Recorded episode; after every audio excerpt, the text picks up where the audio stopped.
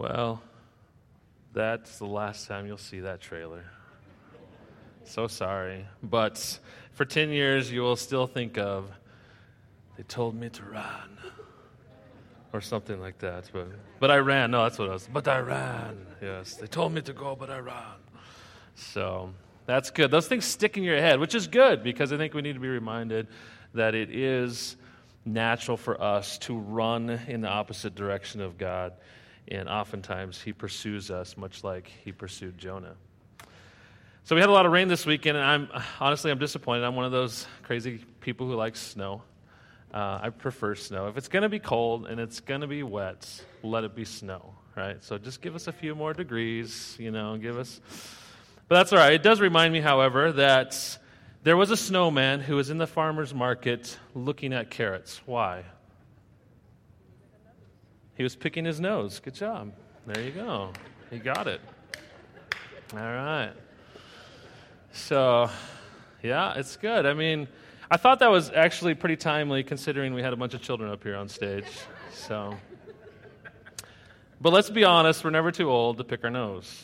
So, all right, we're dying quickly here. Okay, let's move on. So, uh, just a couple things. Again, don't forget, we've got that uh, Christmas Eve service coming up and that offering to give. I do really want to bless the, the teachers here uh, I do think that'll be a great opportunity for us to show them how much we appreciate them allowing us to use their facility here. So think about that. And then the conference coming up, do need to know about that. So just want to put a plug in there for that. Uh, hopefully you can go to it because I think it'll be worth it'll be worth your while. So uh, you're here today because Jesus wants to change your life.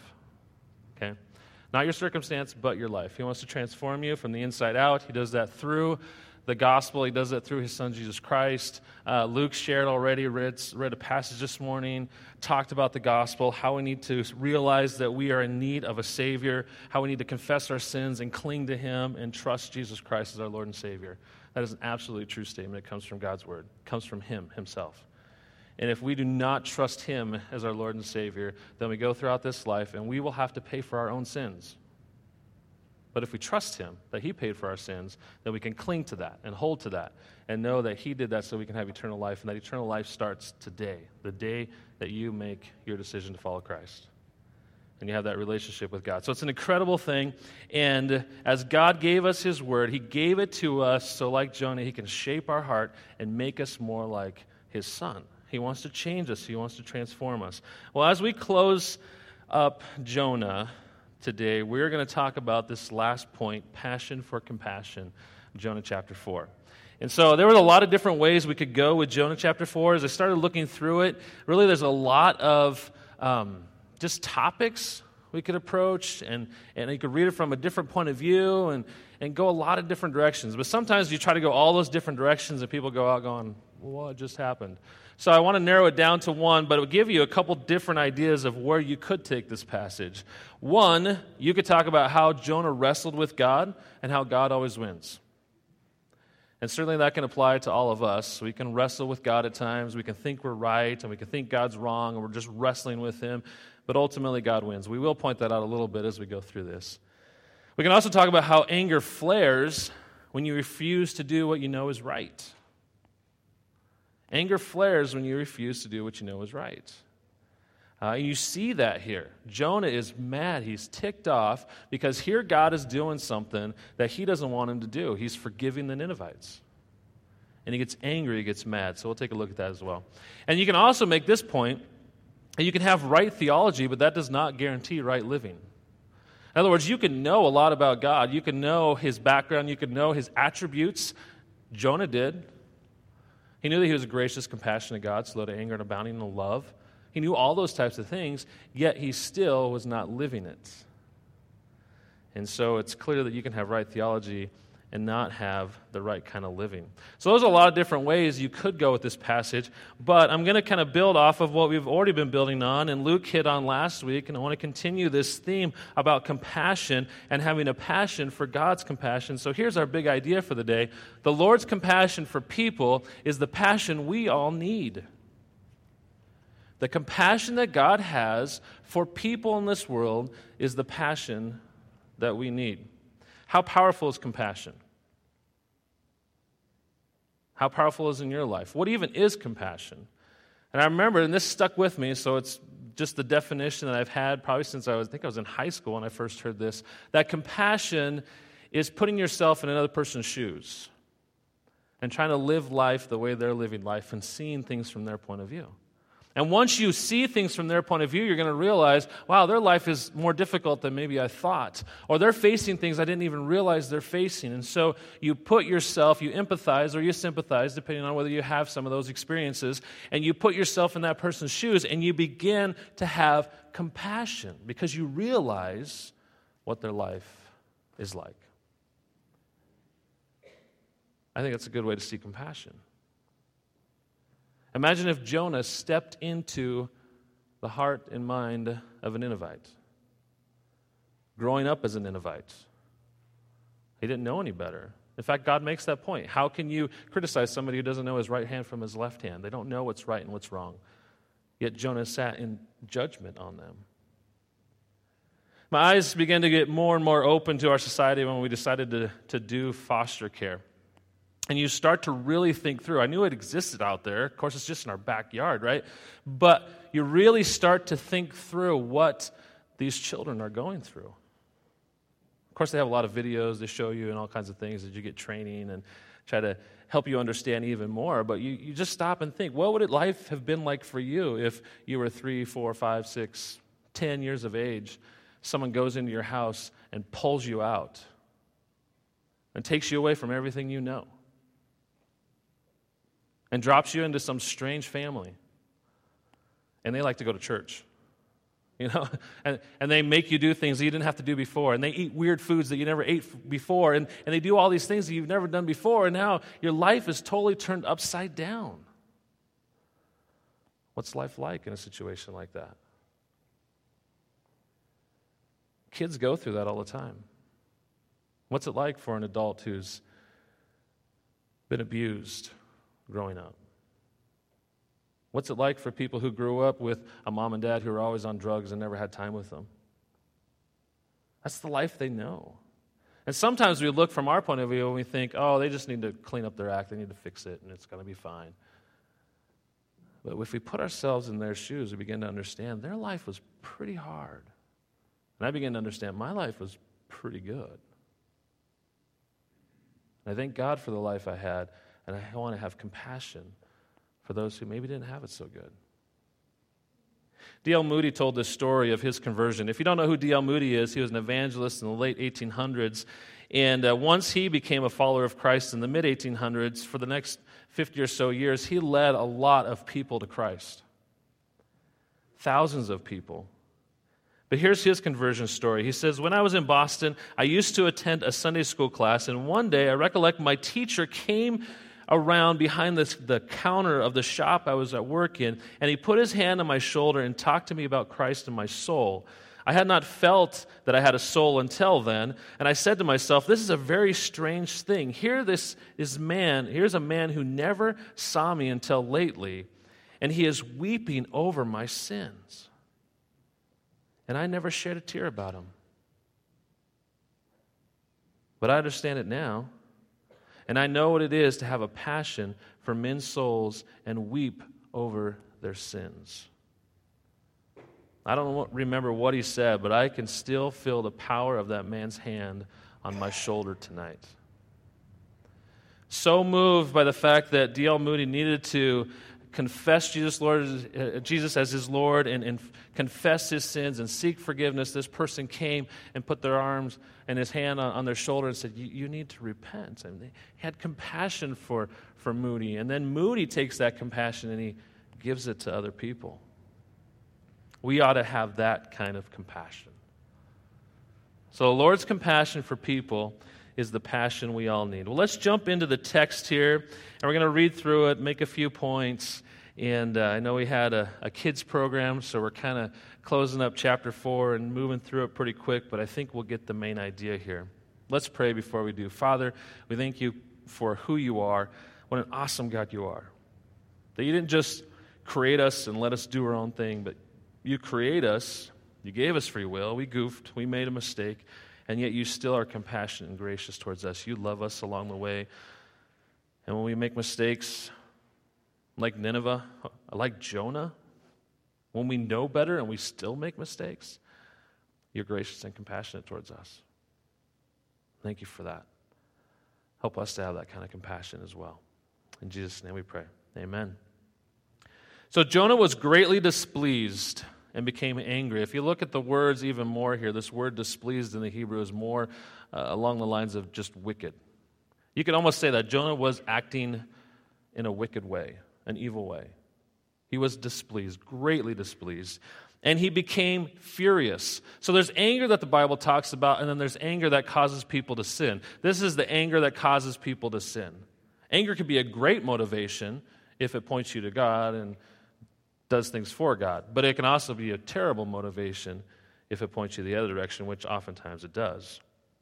So he becomes furious because he was acting wickedly. So he prayed to the Lord, Please, Lord, isn't this what I thought while I was still in my own country? And this is where, I, where we find out why he fled to Tarshish. Chapter 4, verse 2. That's why I fled to Tarshish in the first place. I knew that you are a gracious and compassionate God, slow to anger, abounding in faithful love, and one who relents from sending disaster. Now let's go back and look at what Jonah has done so far. Chapter 1, God says to Jonah, Jonah, go to Tarshish, or go to Nineveh and preach against it. Tell them to repent. I'm going to destroy them if they don't. Jonah says, No way. I'm not going to do that. He goes the opposite direction. He goes to Tarshish, gets on a, a ship. Big storm comes. The sailors say, Hey, we need to figure out what's going on here. They figure out it's Jonah. They throw him overboard. He's dying. He, you know, he's getting swallowed by fish. Obviously, at that point, you might think you're dying. So he starts to pray to God.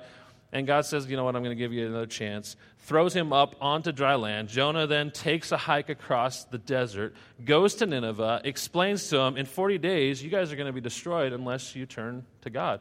And they respond. 120,000 people say, Huh, okay. And they put on sackcloth and they sit in their ashes and they they humble themselves before God, and God says, You know what? I'm not going to I'm not going to destroy them. Now, we just saw a video, and it was like, yeah, 4,000 people, and it talked about, you know, even more. Four, was it 400, I think I quoted at one point, so it just grew. The Great Awakening was huge, and people were celebrating that. And we look back on history and go, that was amazing. And anybody who was, who was preaching and teaching at that time and seeing the people come to faith in Christ were excited and rejoicing. And here you've got Jonah goes out, gives a message, 120,000 people repent and turn to God, and he's ticked. I think there's something with, wrong with his heart. Right? And here he goes back and he says, God, I know that you're a gracious and compassionate God. I know that you're slow to anger. I know that you're abounding in faithful love. And if you could put in a little bit of a phrase there, I think you might even say, I really appreciate it when you do all those things for me. But you're going to do it for people I don't like. And that's what Jonah had a problem with. So you go on, verse 3, it says, And now, Lord, this is what he goes to say, take my life from me, for it is better for me to die than to live. So now we've gone from, I, I don't, I'm angry, I'm displeased with life, to, why don't you just kill me, God? This is terrible. I can't believe you just saved 120,000 people. Could you imagine if we walked right now, got up from here, walked through the streets of Nampa, and started preaching Christ, if all of Nampa got saved? That's what happened. Nampa has, what, little over 100,000 people? What if they all confess Christ as Lord and Savior? That would be amazing.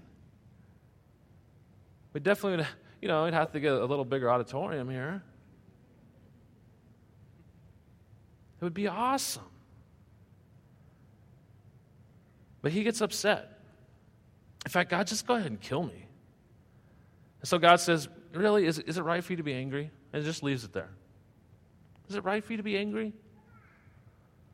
So, husbands and wives, have you been in that conversation with your spouse and you get to that point where you're arguing back and forth and you say that question, Really? Should you be angry about this? and usually it's the guy, you know, of course I should be angry about that. Here, here's, here's Jonah making a big deal about something amazing that God just did. He has absolutely no right to be angry. So, what does he do next? Verse 5 Jonah left the city and found a place east of it. He made a shelter, and there he sat in the shade to see what would happen to the city. I think he starts to say, Hey, I'm going to see what God does in this situation. So I'm going to go up on this side. I'm going to build my own little shelter. And then God does something amazing. God appoints a plant. So, okay, he's already saved. He's already done incredible things throughout the story, right? He's swallowed Jonah with a fish. Uh, he's taken 120,000 people and had them repent. Now he does something like this. He appoints a plant, and it grows up over Jonah. Grew up over Jonah and provided shade for his head to rescue him from his trouble. And Jonah then, here's the opposite from what he was before, was greatly pleased with the plant. So he was angry, he was wicked, he was furious about the people repenting. But this little plant, and some of your translations might have gourd, this plant grows up, and he's like, oh, well, now I'm happy. See how silly it sounds? That's the point of this story, is just to see how silly Jonah's being. And so he uses a, very similar word here, but in the opposite way. Before he's acting wicked, now he's acting all like, hey, I'm, I'm really pleased, I'm really happy, I'm really thankful because God made this plant grow up all of a sudden. Of course, he doesn't attribute it to God as far as we know, but God points it out in his word. But then what does God do? When dawn came the next day, again, God appointed, there's that word again that we've seen really all throughout the story of Jonah. He appointed a great fish, appointed a plant to grow, he appointed a worm that came and attacked the plant, and it died, it withered. So, Jonah, I'm thinking, Jonah, okay, you go back to your shade that you built, right? But Jonah just gets mad. As the sun was rising, God appointed, there it is again, a scorching east wind, and the sun beat down on Jonah's head so much that he almost fainted. And here, if you've lived in Idaho all your life, you've probably been in that position at some point, right? You've just been outside and you're like, oh, I'm going to die. It might have been a little worse here. And he wanted to die. And he said, It's better for me to die than to live at this moment. And then God asked Jonah, Is it right for you to be angry about the plants? Look at Jonah's response. Yes. Yes. Yes, it is, he replied. I'm angry enough to die. This stupid plant gave me shade, now it's dead. Kill me, Lord. Right? Seems silly. But put yourself in that shoe. Put yourself in his shoes. He's unhappy already. Goes up on the side of the mountain. It gets hot. The sun's beating down on him.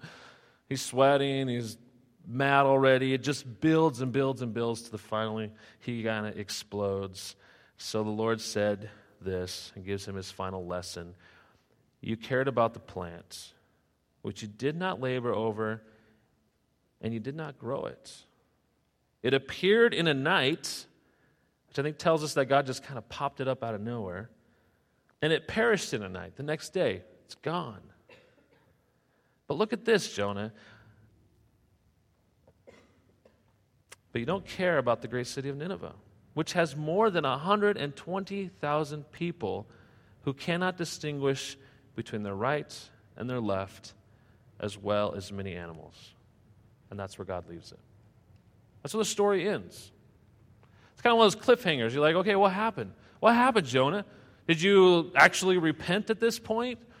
And I, I kind of take it that Jonah probably wrote the story or at least went back to whoever and told them to write it or something like that. So I think Jonah probably did repent. That's just a belief, but it, it doesn't say it anywhere, it doesn't confirm it in Scripture.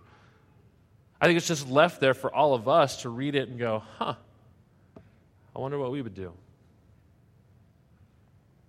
Because that's the point of the story. It's for us to look at ourselves and say, if I was in Jonah's shoes, what would I do? What would I say? I pointed this out earlier, and I think it's kind of interesting just to continue to follow. Two or three years ago, if you had asked me, hey, Pastor Ryan, do you think Kanye West would ever become a follower of Jesus Christ? I'd probably have said, I don't think so. Probably not. So recently, he's made a profession of faith in Christ. And now he's going out there professing that people need Jesus Christ, that they need to recognize their own sins, and that they need to actually repent. And what's funny to me is that there are Christians who have gone up on the hillside and built their shelters and are watching to see Kanye West fail. And it begs the question do we think, one, that God would never save a person like Kanye West? Or two, that God's not capable of saving a person like Kanye West? And I think all of you would say, no, no, we believe that he would do that, or he can. He has the power to. He saved Paul. Paul was killing people, he was killing Christians. The first church, the early church, had the same response about Paul, by the way. When they heard that Paul got saved, a lot of them were like, I don't know. They wouldn't invite him in until he proved himself. There's some wisdom there. But the reality is, God is a powerful God. And He can save who He wants to save, and He can save how He wants to save. That's just the kind of God He is. And praise God He does, otherwise, I wouldn't be saved.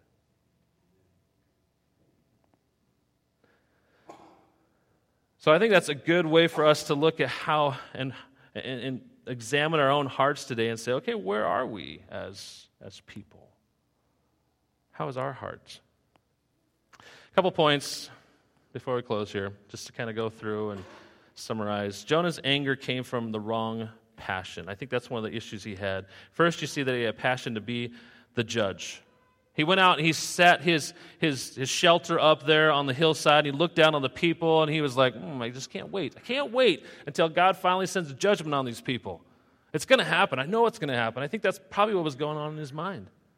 I'll sit up here and I'll wait, much like Abraham did back with Sodom and Gomorrah. Abraham, however, went to this afterwards. Beforehand, he went to God and he said, Hey, let's, let's have a little negotiation. God, uh, for 50 people, would you spare Sodom and Gomorrah? He's like, nah, nah. Yeah, I would. Okay.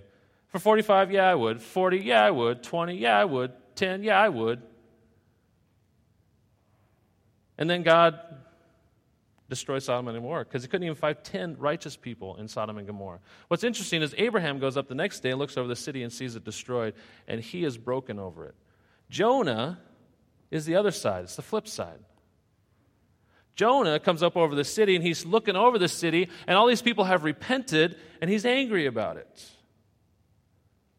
I think it's kind of interesting because if you look at the stories in the Bible, you start with Abraham for Israel, and Jonah is one of the last story before Christ comes. It's a great picture of where Israel started and where its heart was at the end before Christ came. It's so hard. We harden our hearts at times. Sometimes we think because we're just the only ones that should have salvation, and then we judge everybody else. Jonah had a passion to be the judge, but God's the judge. Jonah had a passion to win his argument. Anybody here like to win an argument? Anybody here ever get in an argument with God? Yeah, I do. I'm like, God, I don't really like what you're doing right now. But you know what? God always wins. And Job is in one of those situations. If you know the story of Job at all, a lot of things were taken from Job. He goes through a lot of pain. And, and he's, if anybody can cry out to God, you read the story of Job and you're like, yeah, I'd be crying out to God. God, why is this happening? Why are you doing this? And so at the end, God comes to Job, and look at what he has to say to, to Job.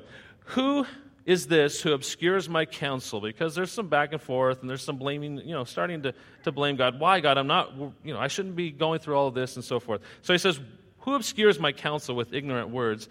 Get ready to answer me like a man. Okay, he charges, you know, he challenges him. Like a man, get ready to answer this. When I question you, you will inform me. And here's some of his questions, and you can read a lot more about it if you look at the passage. Where were you when I established the earth? I wasn't there. Tell me if you have my under or if you have understanding of how it all works. Who fixed its dimensions? Certainly you know. Who stretched a measuring line across it? What supports its foundations, or who laid its cornerstone, while the morning stars sang together and all the sons of God shouted for joy? Who enclosed the sea behind doors when it burst from the womb? When I made the clouds its garment and total darkness its blanket? Where were you, Jonah, or Job, in that case? And he could say the same thing to Jonah, and he could say the same thing to us when we begin to question God. Right? So we may try to win in arguments against God, but I think we have to face reality. He's going to win. And he wins the argument with Jonah as well. Jonah had a passion to be comfortable, and I think that's why he has this issue with the plant. He goes out, builds a shelter for himself to give himself a little bit of comfort, and then that has gone away, and so he says, "Hey, I'll, you know." After that, he's, he's angry, he's upset. I'm not comfortable, God. But honestly, in our, in our walk, in our pursuit of Christ, comfort is not the objective. You can go through over and over and over in every passage in the New Testament, over in every book in the New Testament, and see at some point we're challenged to sacrifice. We're challenged to live in a way where we, we put God first in our lives and we honor Him with our lives, and it's going to cost us something. It's going to hurt a little bit because it is a bit of a sacrifice. Now we're told in Luke 9:23, then he said to them, "If anyone wants to follow after me, that is, become my disciple, let him deny himself, take up his cross daily, and follow me. It is an act of, I'm going to surrender myself to you. I'm going to volunteer myself to submit to you. That's a difficulty. And it may require us to step out of our comfort zone a little bit at times, maybe even more than at times. Comfort shouldn't be our passion. Instead, we ought to have God's compassion be our passion. Look at what the Lord's passion actually is. It was and is for all to repent. Now, Luke talked about this last week, and just want to um, reaffirm it and hit some of these verses again to let us know this is what God wants to do. This is what He did with Nineveh, and it's what He wants to do with the people here in Nampa and in the Treasure Valley and in Idaho, across the country, and into the world. Titus 2:11 it says for the grace of God has appeared bringing salvation for all people. He wants all people to hear the salvation message. 1 Timothy 2 3 through 4 says, This is good and it pleases God our Savior, who wants everyone to be saved and to come to the knowledge of the truth. People in horrific situations, people in countries that, yes, maybe they do kill Christians at this time, God still wants them to hear the gospel. People in lifestyles that are different than ours, God still wants them to hear the gospel. People have different cultures, people have different generations, God still wants them to hear the gospel. He wants them to be saved. And don't forget this, John 3:16, many of us know for God so loved the world that he gave his only son that whoever believes in him will not perish but have eternal life. But don't forget verse 17 where it says for God did not send his son into the world to condemn the world, but to save the world through him. He loves the world. I'm grateful God loves me. And I'm so blessed that he does. And I'm grateful that I have eternal life and that I know that when I die on this earth, I'm going to heaven. And I know that even now I have a relationship with God the Father, and that is awesome.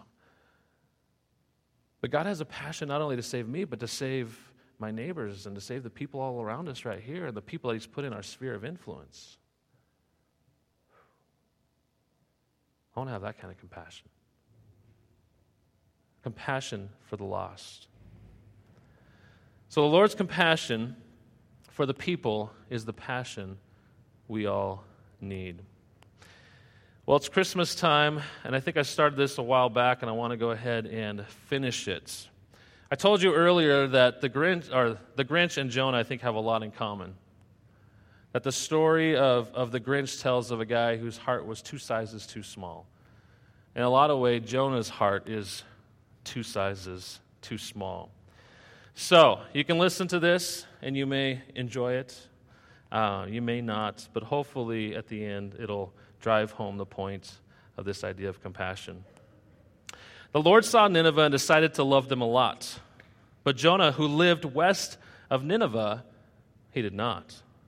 Jonah hated Nineveh and all the Ninevites and their treason, Now, please don't ask why. No one quite knows the reason. It could be perhaps that his shoes were too tight. It could be his head wasn't screwed on just right. But I think the most likely reason of all may have been that his heart was two sizes too small. But whatever the reason, his heart or his shoes, he wouldn't go to Nineveh to preach to those fools. Why would the Lord send me there, he said with a frown, to show mercy and give time to an unworthy town? For he knew every Ninevite in Nineveh, far east, was busy celebrating their plunder with a great big feast. They're proud of their sins, he snarled with a sneer. The Lord's full of mercy, he said without fear. Then he growled with his, his fingers nervously drumming.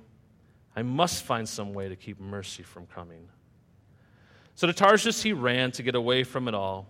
He jumped on a ship and headed out before fall. And then, oh, the wind. Oh, the wind, wind, wind, wind. Why all this wind? All this wind, wind, wind, wind. Then the ship started rocking, but Jonah still snored. So they woke Jonah up and threw him overboard. Then the sailors sang, Fahu fares do, dores, welcome sunshine, come this way. Fahu fores do, dores, thank you, Lord, you saved the day. And that's what they sing. What they sing, sing, sing, sing. And as Jonah paddled, they just continued to sing. And as Jonah sank, he thought, I must stop this whole thing. Why, for 53 years I've served, and I'm thinking now, maybe I should go to Nineveh. But how? Then he got a feeling, an awful feeling. Jonah got a fearful, awful feeling. What is it? Jonah shouted out loudly. And just like that, a great fish swallowed him proudly. From inside the fish, Jonah started to pray, Maybe the Lord will let me see the light of another day. Please, Lord, oh, please, he said from the heart. I'll serve you, I'll go. Just show me where to start. And with a heave and a hoe and a command from the Lord, Jonah shot out of the fish and landed on shore. The sign is pointing to Nineveh. It's where you must go. Not again, Jonah thought. But he said, I must grow. Then he slithered and slunk with a smile most unpleasant through the desert to Nineveh until he was present. It was a quarter of dusk, all the Ninevites still abed, all the people still a snooze, still waiting to be fed. But Jonah preached to the people Repent or be destroyed. At first there was a snoof and a fuzzle, but soon they were overjoyed. 10,000 feet up, the king on Mount Crumpit told the people below, Repent or face judgment. Pooh pooh to the people, Jonah was grinchingly humming. I bet they're thinking now destruction isn't coming. I know, I know, I know just what I'll do. I'll climb this hill and see what happens in another minute or two. You'll see I was right. He sat there while his anger stewed. Here it comes, grinned Jonah. He heard a sound. The Lord will do it. Yes, the Lord will knock him down. And he did hear something rising over the show. It started in low, and then it started to grow. But this sound wasn't sad. Why, this sound sounded glad. Then it asked Jonah, Why are you so mad? And Jonah huffed and he puffed and he said, It's not fair. I can't believe you saved them, Lord. Why do you even care? And Jonah, with his ice cold heart still sitting in the shade, found even more comfort in the plant God had made. And then, without warning, without notice, without sound, a worm came and ate the plant. No shade could be found. And Jonah puzzled and puzzled till his puzzler was sore. Then he thought the same thing he thought before. Well, I'm mad. I'm angry. This isn't very fair. What happened to my plant? Why isn't it here? And what happened next? Well, in Nineveh, they say, God, God taught Jonah a lesson to change his heart of clay. The Lord spoke the true meaning of the plants when it came through a lesson of the plant, the fish, and Nineveh plus two. And now, with a kind word from the Lord on high, that lesson is now passed on to you and to I. The Lord said clearly, You have loved a plant more than people. The thing you seek now is just short of evil. You wish them all gone, destroyed, and wiped out, but I want to help and tell them what life's all about. To bring everyone back to the richest food and feast. And you, Jonah, you had the chance to feed them roast beast. And now that they've come admitting their fault with a song, you still stand in self righteous judgment and in the wrong. So, welcome one, welcome all. Bring your cheer. Cheer to all Ninevites far and near. This day, this day, the Lord has spoken. Have compassion on those whose lives are broken. And if, yes, if, their life seems a mess, reach out, reach out with a hope that will bless. So there's your Jonah that stole mercy. We want to have a passion for God's compassion, and Jonah needed to learn that lesson. We need to learn it too. So, a couple of things to just respond to here at the end. Oops, we're in the dark. That's all right. You can still hear me. Have you been arguing with the Lord on how He's still running this world, or how He's running this world? Or maybe salvation?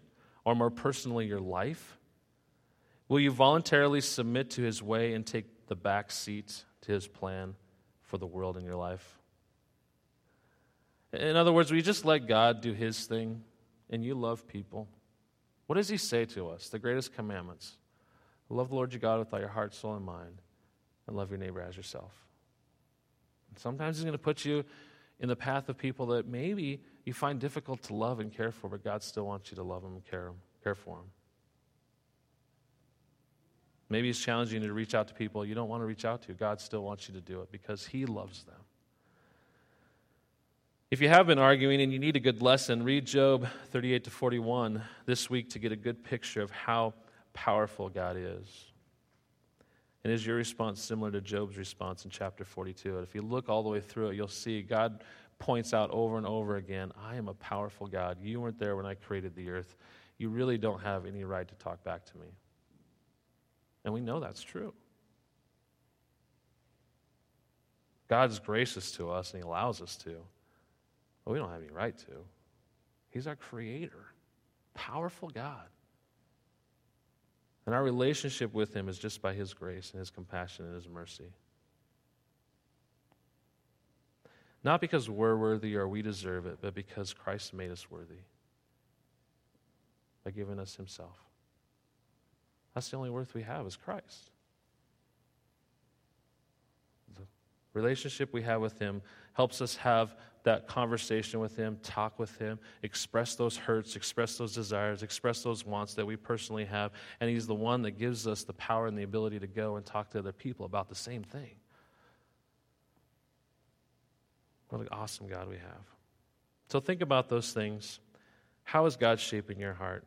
And do you have more compassion after reading Jonah? I hope you do. And as you go into this Christmas season, as we go into 2020, this is something we're going to hit a lot in 2020. God wants us to reach people with the gospel of Jesus Christ. So we're going to be doing more and more talking and hopefully a lot more working on reaching out. So think about those things and what's ahead of us.